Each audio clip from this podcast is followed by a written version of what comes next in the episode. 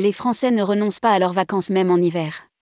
Selon le ministère en charge du tourisme, 42% des Français ont l'intention d'en profiter. Olivia Grégoire, ministre déléguée en charge notamment du tourisme, a souhaité faire un point d'étape sur l'activité touristique en France en ce début d'année. Les chiffres de fréquentation sont encourageants et préfigurent une année 2023 qui devrait bien se tenir, malgré un climat ambiant plutôt morose. Rédigé par Bruno Courtin le vendredi 17 février 2023.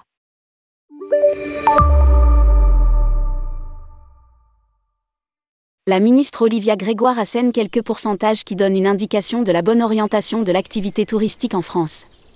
Lors d'un point réalisé ce vendredi 17 février 2023, elle a indiqué qu'en janvier, le taux d'occupation des hébergements marchands, toutes destinations confondues, est monté à 55%, soit une amélioration de 17% sur janvier 2022 le taux de réservation pour l'ensemble du mois de février est en hausse de 11,5% par rapport au même mois de 2022 et la projection de la courbe sur mars et avril fait ressortir une prévision de hausse de 7% sur cette période, incluant les vacances de Pâques, par rapport à l'an passé.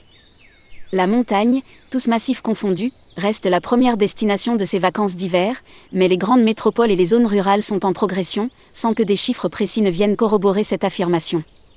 Lire aussi, Destination Montagne Grand qui célèbre le retour en force des Théo étrangers.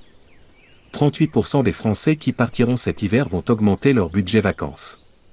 Malgré des craintes manifestes sur le pouvoir d'achat des Français, touchés par l'inflation et la hausse de nombreux services, la dynamique vacances n'est pas stoppée, comme si elle faisait partie des besoins essentiels, au moins pour une partie de la population. Olivia Grégoire tient des statistiques de ces services que 42% des Français ont manifesté l'intention de partir en vacances d'ici Pâques. 38% d'entre eux y consacreront un budget plus élevé et 44% un budget identique à l'an passé.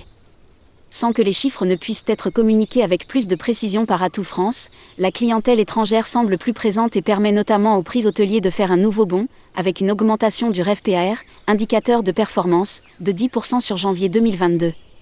Un plan Avenir Montagne 2 serait en préparation. La montagne avait mal débuté la saison avec un manque d'éneigement, qui s'est résorbé depuis et qui promet une belle fin de saison. Pour autant, la réflexion sur l'avenir des stations de basse altitude est au programme du ministère. Olivia Grégoire, présente lors du dernier rendez-vous Destination Montagne de Chambéry, a indiqué qu'elle souhaitait voir élaborer un plan Avenir Montagne 2, dans le prolongement du plan en cours doté d'un budget d'intervention de 331 millions d'euros au bénéfice de tous les massifs. Lire aussi, les rencontres Destination Montagne Grand Ski à Chambéry pour mieux connaître toutes les nouveautés et projets touristiques qui se concrétisent dans les années à venir, commandez en ligne le guide Partez en France.